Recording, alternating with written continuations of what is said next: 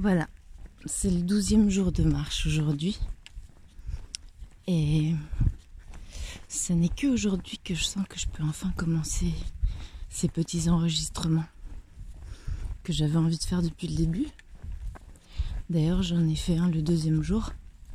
Mais comme par hasard, le son était très mauvais pour une raison totalement inconnue de moi.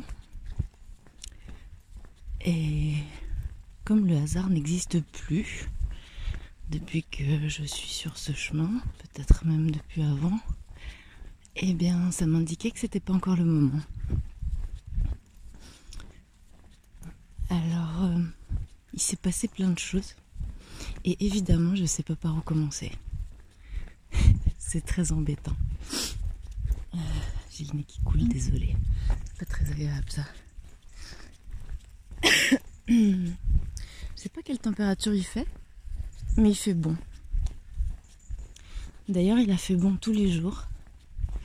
Jusque-là, il n'a pas plu une seule fois. Apparemment, discrètement, cette nuit, il a plu quelques gouttes parce que la route est mouillée. Et ça a rafraîchi un petit peu l'air, ce qui est tout à fait agréable. J'ai donc commencé à marcher le 10 octobre. Ouais. Le 10 octobre. J'avais pourtant quitté chez moi le 8. Mais c'était compliqué de quitter Genève. Je peux peut-être commencer par là, tiens. Je suis partie donc le 8, c'était un vendredi. Et euh, ben si j'avais été euh, quelqu'un d'à peu près normalement constitué, je serais partie tôt le matin, n'est-ce pas mais, comme je fais tout à l'envers, je suis partie le soir. Et j'ai commencé par dormir. J'ai eu plein de choses ce jour-là qui se sont entassées les unes sur les autres que je devais faire avant de partir, comme par exemple aller chercher mon van chez le docteur. Il était en révision et il était prêt qu'en fin d'après-midi. Pareil pour l'ordinateur qu'il fallait que j'emmène chez le vétérinaire. Euh, et, ça a pris beaucoup de temps. Bref, j'avais réalisé le soir d'avant en allant finalement quand même acheter un petit guide au vent des routes que euh, la maison de mon enfance, donc la maison de mes parents, était à peu près sur le chemin. Et en discutant avec le libraire, il m'a dit Ah bah c'est génial Vous pouvez partir de là Et non, il, m'a dit Ah bah c'est génial, vous pouvez passer votre première nuit là-bas. J'avais donc décidé de faire ce chemin fin juillet. Je ne sais plus trop comment c'est arrivé cette histoire. Oh, une voiture. Je la laisse passer. C'est rare.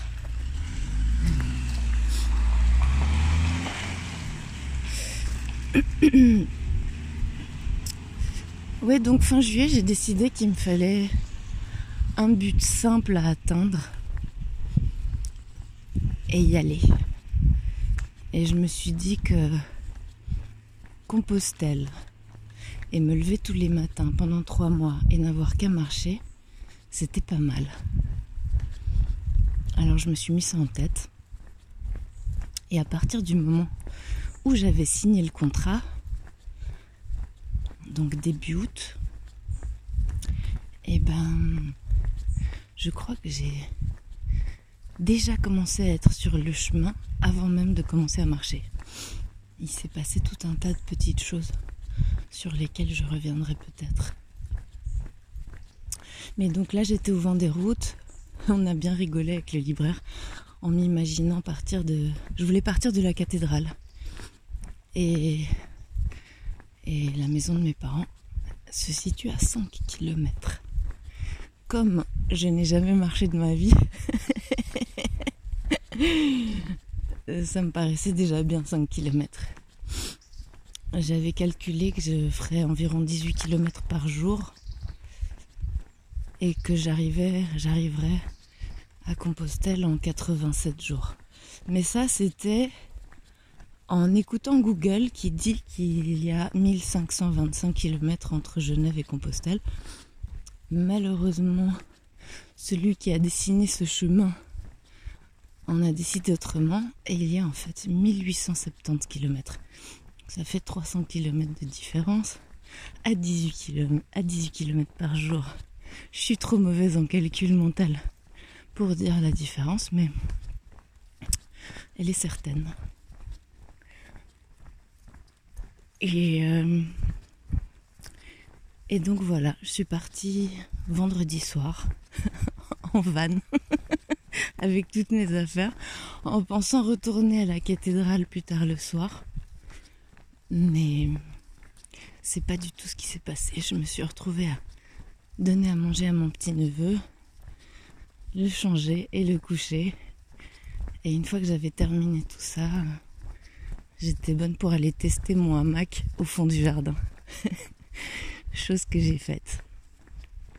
Et donc j'ai dormi au fond du jardin de mes parents. Du 8 au 9. Mes parents n'étaient pas là. Ma soeur et son mari et son bébé partaient en voyage au milieu de la nuit. Et il restait Maï. Maï qui vit chez mes parents. et a eu très peur pour moi.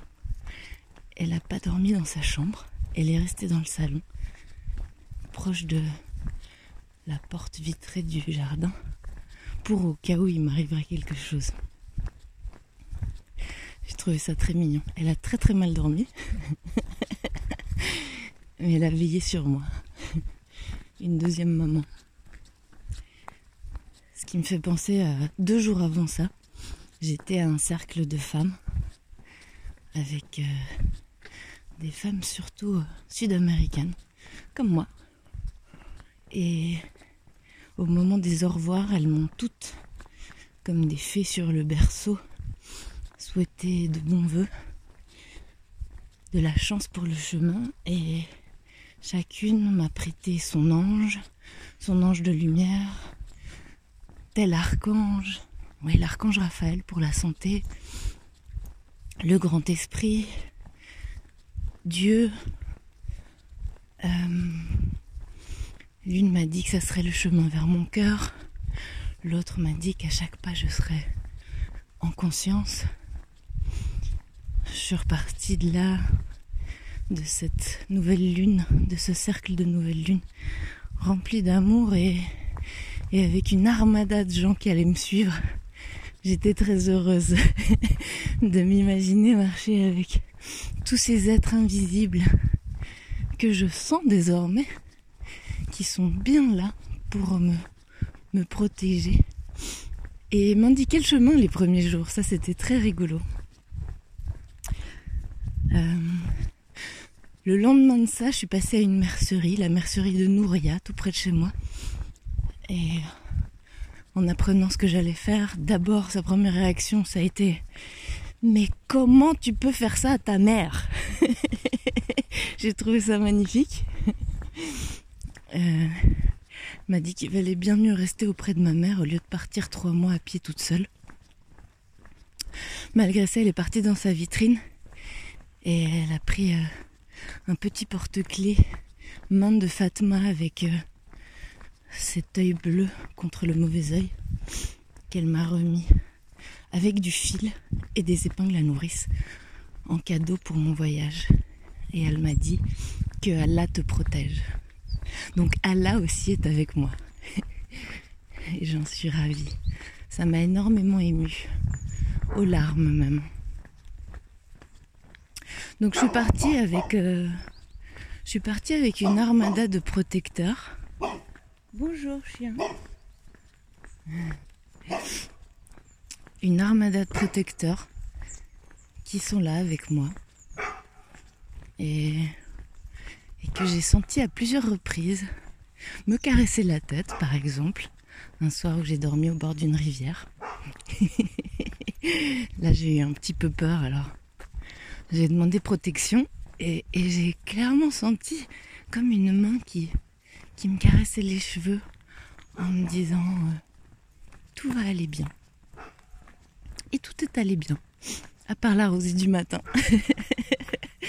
Mais c'était plutôt rigolo parce que je me suis retrouvée le lendemain à Frangy en train de faire sécher euh, mes affaires encore un peu humides sur un pressoir, sur une petite place. Alors j'avais toutes mes affaires accrochées à ce pressoir et en cinq minutes au soleil tout était sec. C'était joli.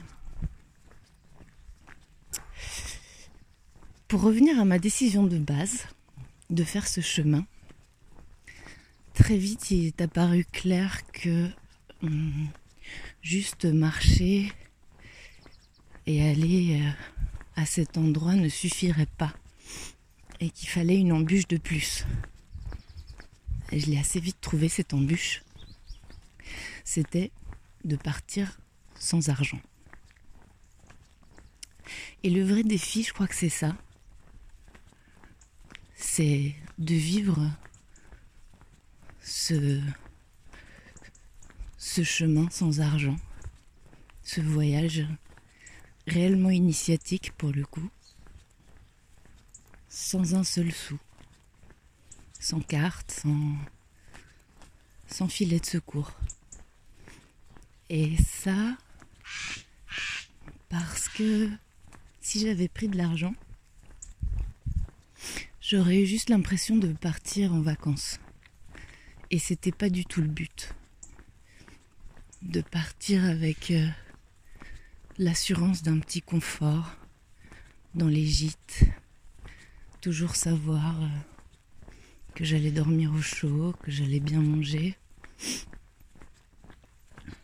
Voilà, j'ai voulu me défaire de, de ce confort-là et, et dompter l'incertitude. Et c'est vraiment ce que je suis en train de faire. J'en suis ravie. Dompter l'incertitude. Réussir à marcher le cœur léger malgré que je ne sache pas ni où je vais arriver, ni comment, ni ce qui va se passer, ni qui je vais rencontrer, ni si je vais manger ou pas. Alors je m'étais préparée mentalement à peut-être passer plusieurs jours sans manger.